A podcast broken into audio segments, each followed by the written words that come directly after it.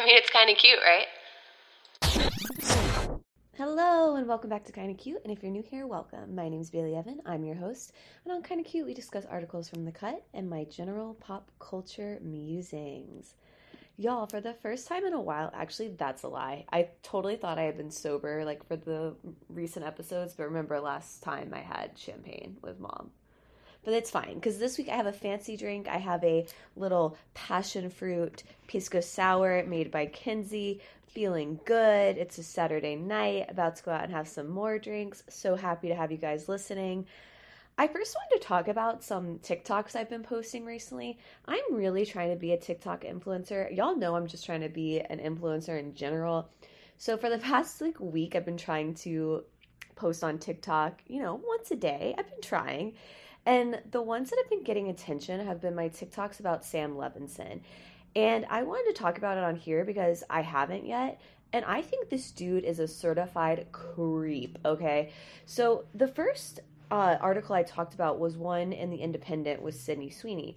Sydney Sweeney plays Cassie in Euphoria, and if you've watched it at all, you'll notice that there's a lot of scenes where poor Cassie has her little titties out, or as TikTok would say, her yitties out. Her and big titties. I ain't little. Oh, okay, her big titties, sure. So, you know, it kind of got the people talking like, why is she having so many nude scenes? Like, why are they doing this to her? And on the one hand, yes, does it track with her character and sort of her character's need for acceptance that she's seeking through the male gaze? Yes. But there's so many times it seems completely gratuitous and unnecessary. So this article in the Independent with Sydney Sweeney, she says, you know, I and I'm paraphrasing here, but she says, I, you know, Sam was amazing to work with on set. I'm getting ahead of myself here. Sam Levinson is the director and creator of Euphoria. And she said, but there were times where I felt like the nudity wasn't necessary. So I would ask Sam if the scene could be done clothed. And I think to anyone who's watched the series, it's shocking that there was supposed to be more nude scenes when, with Cassie than there were. And in my mind, the idea that the actress herself was having to make that call just didn't set right with me. And of course, I think a lot of people are applauding him for being willing to take her input and work with it. But in in my eyes, she shouldn't have had to do that in the first place. And this was compounded even more when a few days later I saw an interview with the Hollywood Reporter with Chloe Cherry, who plays Faye on this season, Faye's a new character. She plays this kind of drugged out prostitute. And I have to add, if she's not over 18, she's not a prostitute. She's literally just a child who's being sex trafficked. But let's assume she's over the age of 18 and we can call her a prostitute. Um, she is in real life an adult actress, starred in many adult films. And I want to preface this by saying just because you hire an adult actress for a role, in no way should you assume that that person's comfortable being nude in every scene. And on top of that, even on the set of an adult film, adult actresses should have and do have rights with doing what they feel comfortable doing. And I would say, from my understanding and just podcasts I've listened to and things I've read, actresses are more protected on things like um, an adult film set than they are on a show like Euphoria because there's so much testing that has to be done. There's a lot of screening. There's a lot of making sure that the actresses and actors are comfortable with the scene they're doing, at least in, you know, high production, uh, legit adult film studios. And obviously, I know that's been exploited, but I think because of the industry, they've just been treated with more respect in recent years. And correct me on that if I'm wrong, but that's my take on it. And in this interview with the Hollywood Reporter, she says that when she very first arrives on set, the scene that she first has to film is the scene in the show where she is being pushed up into the vents, like the the air ducts. So she's being pushed up from behind by her boyfriend named Custer. He's played by a, mo- a man named Tyler. And she's clothed in the scene. She's all bloodied up. And she says in the interview, you know, initially I was supposed to shoot that scene nude. So her very first scene that she is shooting on set, and mind you, for most of the scenes in it, she is clothed. There is another scene. There's one scene I think I've seen so far where she is nude, right, Kenzie? Yeah. One scene, and she's she's been in a fair amount. We're on episode like five, I think, coming up. So there was just no purpose in her being nude for the scene. It didn't go to the plot. It actually doesn't even make sense to the scene at issue. And yet Sam had made the call for her to be nude. Oh, and this just set so wrong with me because then Tyler, the man who plays her on-set boyfriend, has to step in and be like, you know, that's a lot. So explain to me why someone she just met that day is having to go to the director and say, you know what, I think it's a lot that she's having to film this scene nude. So to me, I'm just I'm so creeped out by him and don't get me wrong, like I'm not a prude when it comes to nudity on sets, and I do think sex scenes and nudity can play a role in the art that is film, but I think it becomes really glaringly obvious when it's gratuitous. And in this second season of Euphoria, the amount of gratuitous nude scenes is over the top. And people keep trying to justify it by saying, well, you know, it's really groundbreaking because they're showing so many dicks. Well, for one, a lot of the dicks they show in this in this show are prosthetic penises. They're not the real actress actor's penis. Like in the scene with Cal in the last episode, and I'm sorry if you haven't seen the show, but hopefully this still resonates somehow. There's a shot of him, you know, having his dick out and peeing. That was a fake prosthetic that had like a pee tube in it. So we're going to these lengths to protect like a dude having his actual dick out, yet a girl is supposed to have her titties flapping around whenever whenever Sam wants. I just I think he's in for a reckoning and I think he needs to get his shit together and start treating his actresses with more respect because I know they're saying that they feel comfortable, but as an outsider reading this, it's just it's gross. So those are my TikToks I've been talking about.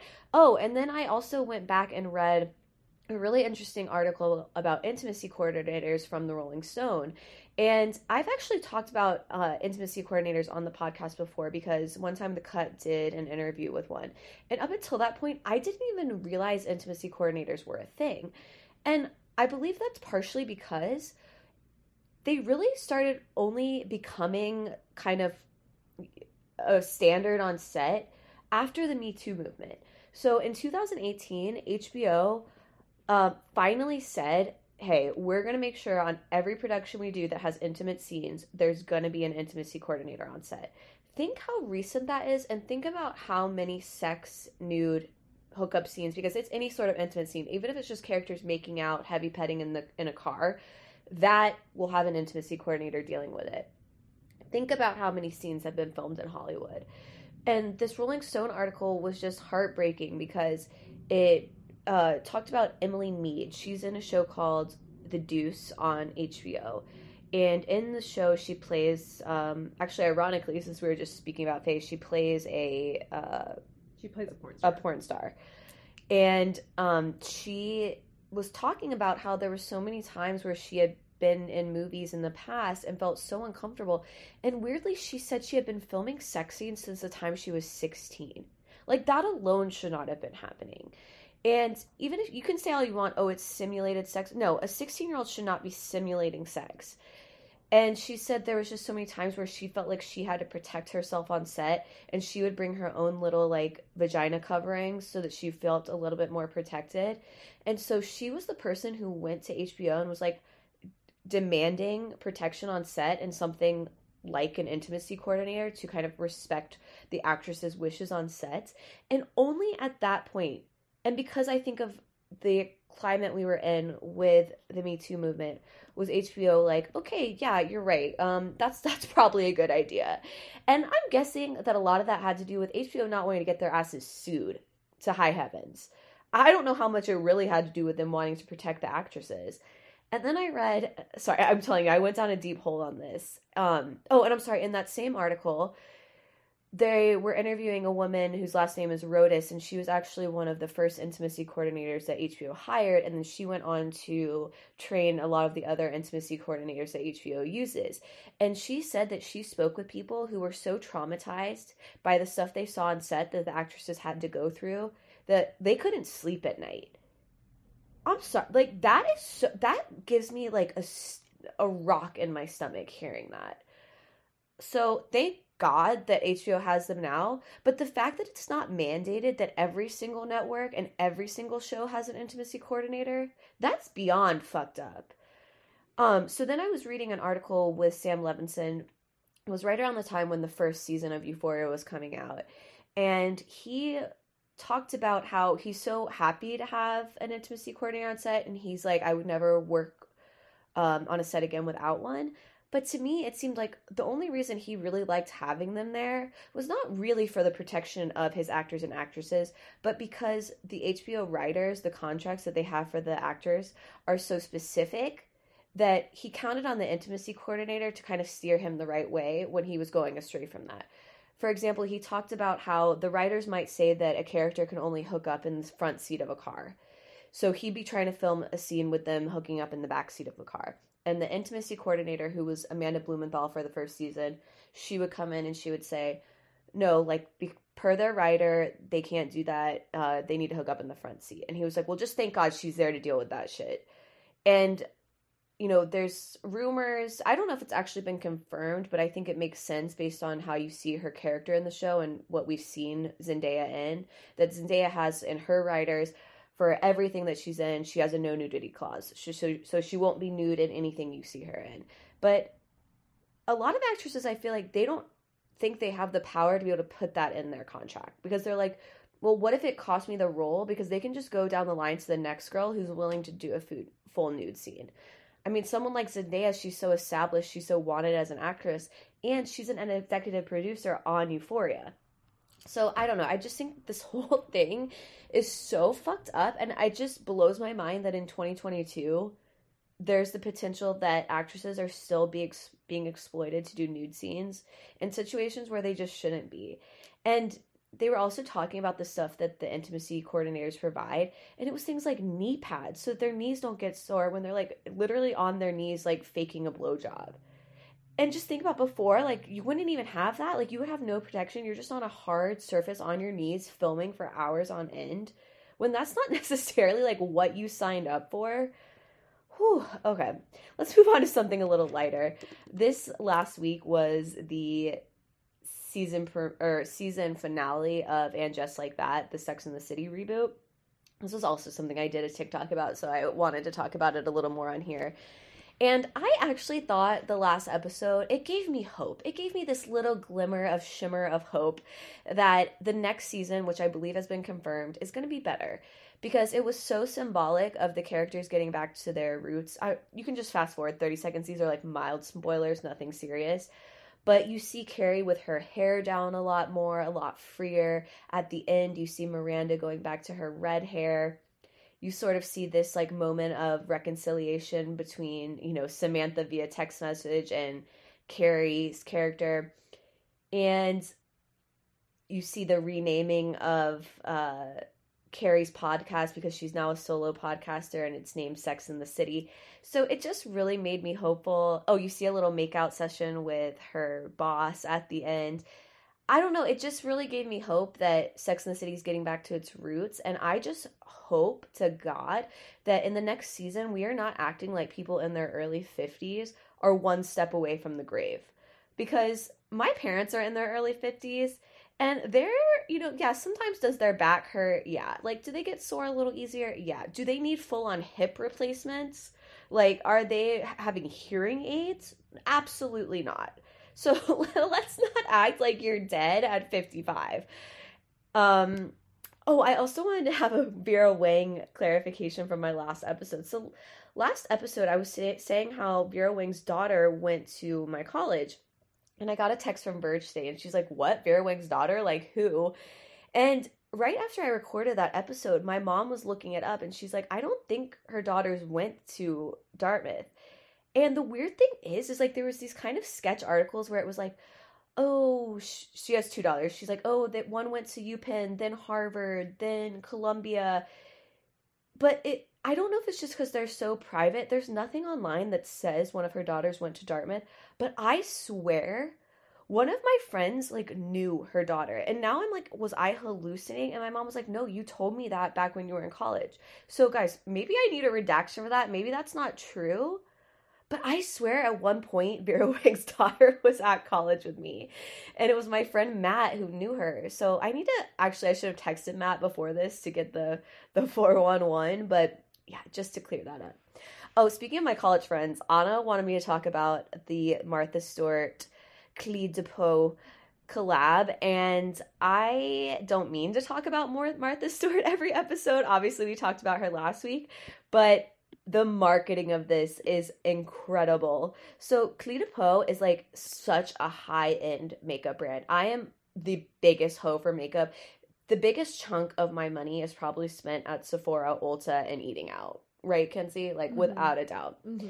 And I have never even purchased something from de because like one freaking concealer wand is like 60 something bucks. Their foundation is I think close to a hundred dollars. So I think it makes so much sense that Martha is doing a collab with this very high end luxury brand. And they did a TikTok, it's on Martha Stewart's TikTok, and she is standing with a teacup looking literally flawless. Like how good does she look? Amazing. And mean, she's standing in front of the infamous thirst trap photo of her by the pool where she also looks perfect. And just listen to this audio. How I create my perfect selfies. Oh, yes, this was some of my best work. First, project. Fabulous. Next, only conceal where needed. Being effortless is key. Now add a touch of gloss. Then say the magic phrase. Clé de Peau, Clé de Peau, Clé de Peau. And if you aren't familiar with TikTok audio, that song that's overlaid in the background is like a popular TikTok song. And then the other voice speaking was text to speech, which is another uh, thing you can do in TikTok. And it's just her, like I said, standing in front of her infamous thirst trap, eh, like holding a teacup, than applying lip gloss. It's just it's it's perfection. There's there's not much more to say about it other than it is one of the best um, luxury brand collabs I've ever seen in my life, hands down. Emily in Paris really need to take notes for this for their next season. Oh yeah, she could never. She she wishes. I'm also ashamed I haven't talked yet or watched yet Gwyneth Paltrow's Architectural Digest tour. That might need to be saved for next week because y'all know that's gonna slap. I mean, from what I can see, it looks very tasteful, beautiful, very Gwyneth, very goopy. I can't wait to watch. All right, on to our first article of the day. Ye gave out luxury party favors at Julia Fox's birthday by Olivia Truffaut Wong as we've talked about, obviously Kanye West, now I guess officially Ye, and Julia Fox are having the most absurd PR relationship of all time. Such a spectacle. Love to see it. So apparently she turned 32 on February 2nd. You know, she actually does give Aquarius energy. I have to say, like, I think Aquariuses are always like really hot and confident and have this like really effervescent personality. I know it's always like, oh, the Leos, the Scorpios are like the hotties. I think the Aquariuses are the hotties. I'm just gonna put it out there.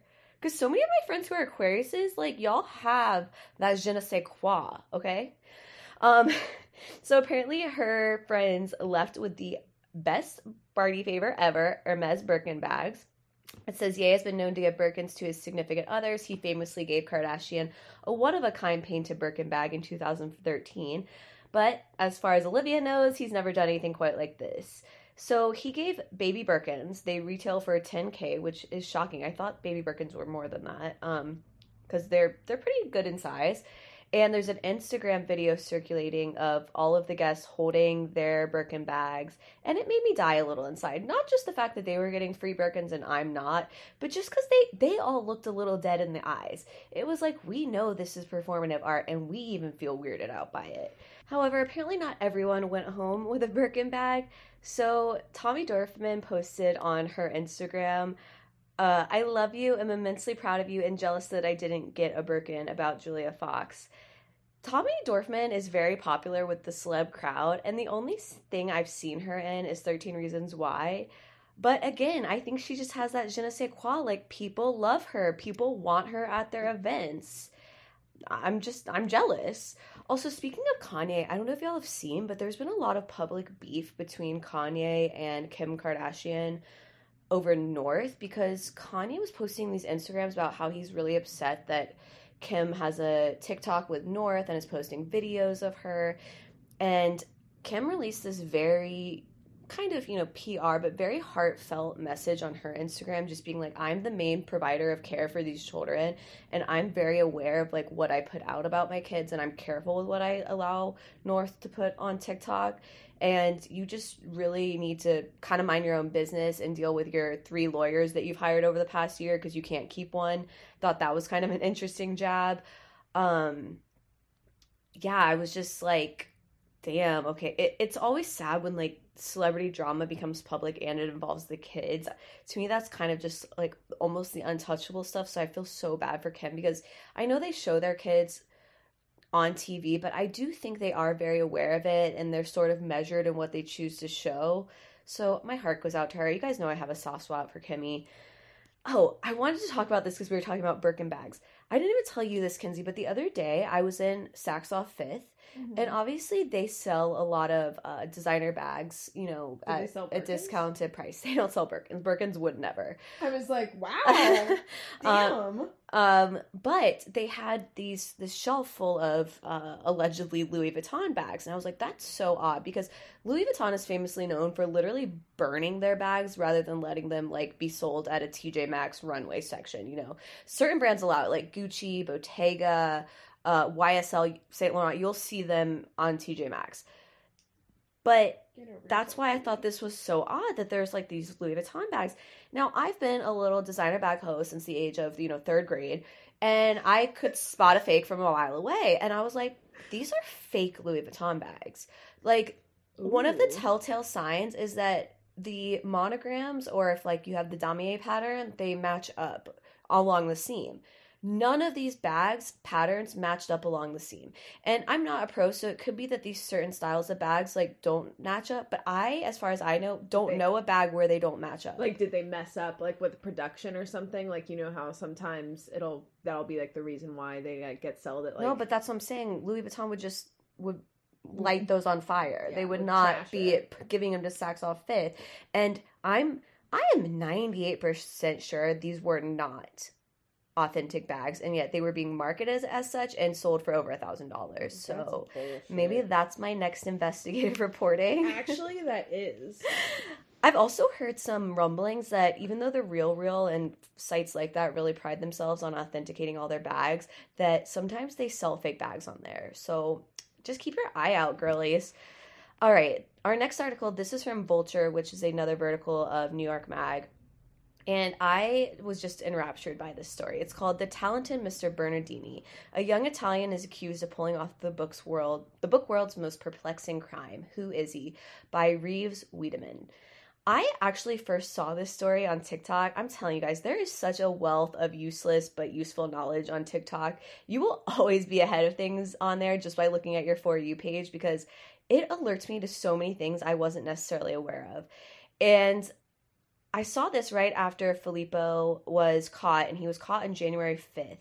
And even since then, I was fascinated, even though I was just seeing a little three minute story about him. But I think at that time, the story was more circulating within the literary world, and finally, we're getting some more mainstream media stories about it.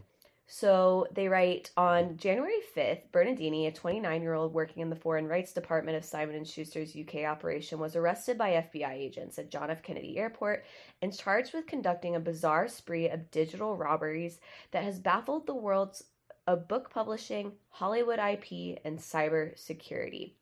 He has been doing this for the past half decade. So, I mean, I feel like they put that sound dramatic. So, you know, for over five years. And he's spent, so much time impersonating agents, editors, literary scouts, film producers, translators, and authors. And he would create fake web addresses for publishing companies. So he would do things like write the name but make it one letter off. So for example, instead of Simon and Schuster, he would do Simon and simonandschuster.com.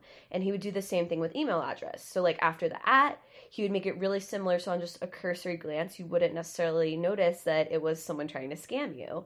And his whole goal was to obtain unpublished manuscripts. And he or I mean, they don't really know yet if he was potentially working in concert with other people stole the digital identity of hundreds of people, writing countless emails in the idiosyncratic, vernacular of the publishing world with a real time grasp of the industry's information flow. and they made off with hundreds of manuscripts before they were released. One of them was Sally Rooney's latest novel, and the books were not being pirated online. No one was trying to get ransom money for them. There was no bookshop auctions that were being disrupted. It was just really strange why this person was doing this. So in 2021, the book thief started copying passages from manuscripts that he had just stolen, and then he would send them back to the authors for no reason other than just to what it appears to be just taunt the authors. And if someone tried to spoil his fun, he would go, he would like the the shit would hit the fan. Let's put it that way. so at one point he was talking to an editor in Stockholm and he wrote this in Swedish. He said, "I hope you die of the coronavirus." Like Oh holy shit, it's so rude. And then uh, this author of this says that last spring, the book thief became aware that Lila Shapiro, who's the author's um, colleague, were looking into this case. So people were kind of aware of this for a while. You know, like there's been mumblings of this going on, but they just couldn't track down who was doing this. And the other funny part is that there was suspicions of who was doing it in the literary world, and people were kind of openly blaming these people. And now they're all like, "Shit, we need to send them so many edible arrangements for like low key besmirching their name when it wasn't them." Um, so the book thief reached out via email, pretending to be a literary scout and then an editor in the Netherlands, and then agreed to meet with the author of this article and Lila in person. And Lila, suggested that they meet in Cobble Hill. And then they changed their mind and they wrote this. How about fuck you hill? Or can I meet you at silly cunt square? Take my advice. Drop this stupid article and stop with it immediately. That was all caps with multiple exclamation marks. Don't you and your friend Reeves have better stories to report? I can't believe you're being paid for this rubbish. I mean, see, he goes in. But that was like that con. What is that? The that was like that. yes, exactly. one. We're getting to that, Kinsey. You're getting ahead of the Sorry. plot. Sorry. Okay, you know, Kinsey hasn't been here for a while. She doesn't know what to do with herself. so he actually faces up to 20 years in prison. She just informed me that she's just been playing Wordle the whole, whole time. Um, but he has pleaded not guilty. And I love these quotes from the judge. So the judge overseeing this case is Judge Colleen McMahon, and she expressed her own confusion about the case. She said, What exactly did he do? She asked that to the prosecutor.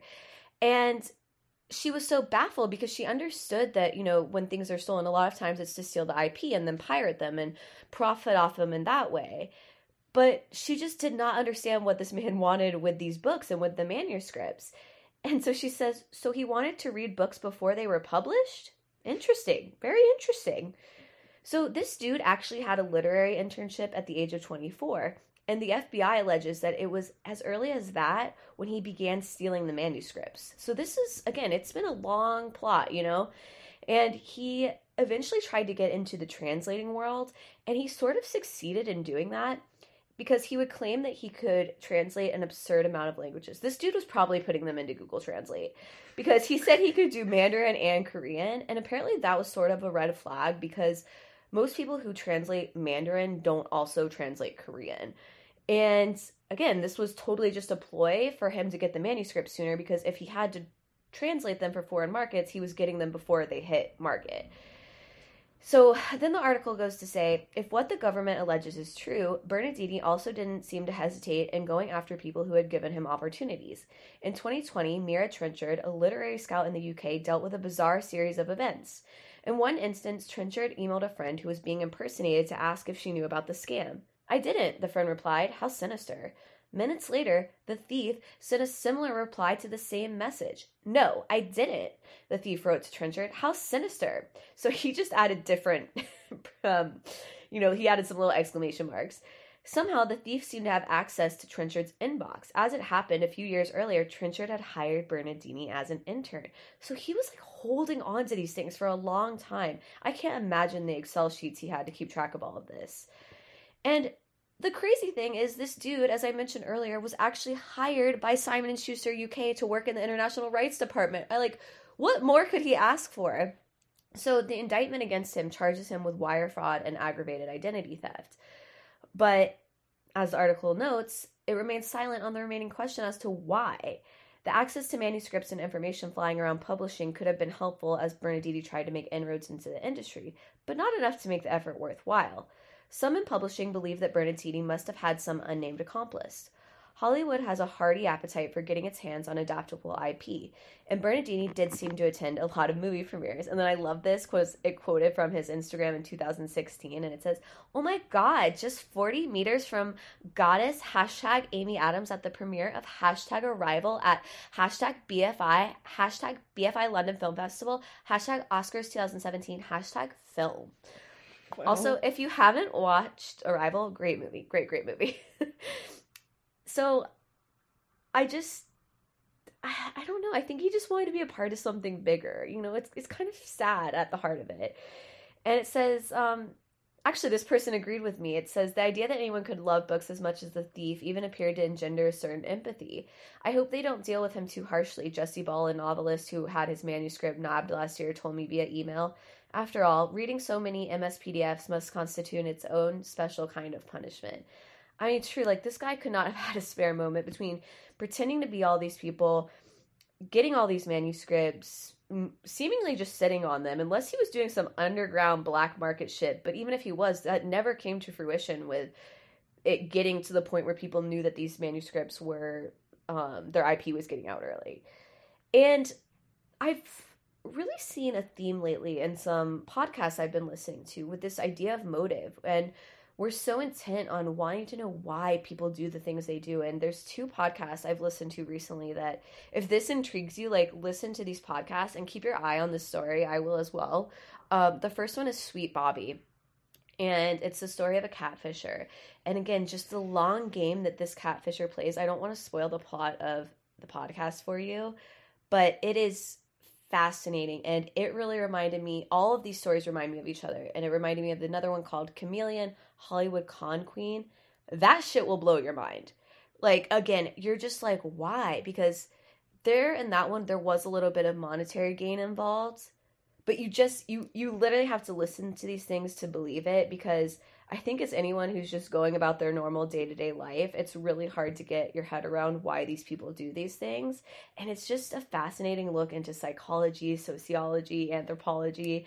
So if you're into any of that sort of vibe, I highly recommend both of those. Again, that's Sweet Bobby and Chameleon Hollywood Con Queen. Two other podcasts if you know you've gotten through all of your kind of cute episodes. And I think it's time for us to get to our legit shit. Uh, speaking of other things I love, I have been loving loving the Glow Recipe Plump Plum Hyaluronic Acid Moisturizer. I'm putting a link in the show notes. I am so picky about moisturizers. I I don't know, like I have super super dry skin. So I always kind of think I need a thick moisturizer for it to do anything and I've used so many hyaluronic acids over the year. There's something about this moisturizer that just does it for me as a nice like lightweight kind of gel formula. Um I love that you buy the container and it's one of those ones that's deceptive because the container looks way bigger than it actually is. It just has like a little pod in it. But I love that you can just get the refillable pods so it's not as much packaging waste. The refillable pods are a little cheaper. All of Glow Recipe stuff is so cute. You've definitely seen it on Instagram and stuff. They're like very pink. They're known for like their watermelon line this was my first item I've tried of them because I definitely thought they were one of those things that was like all, you know, fluff, no substance, just looking cute on your little, you know, shelf. I'm telling you guys, I like really want to branch out and try some more of their stuff. Let me know if you've tried anything from them that you just like can't live without. And if you've tried this moisturizer, let me know. I just think it's really good and I I hope you guys enjoy it too. Thanks for listening. I hope you have an amazing weekend and week and I will see you next week. Bye.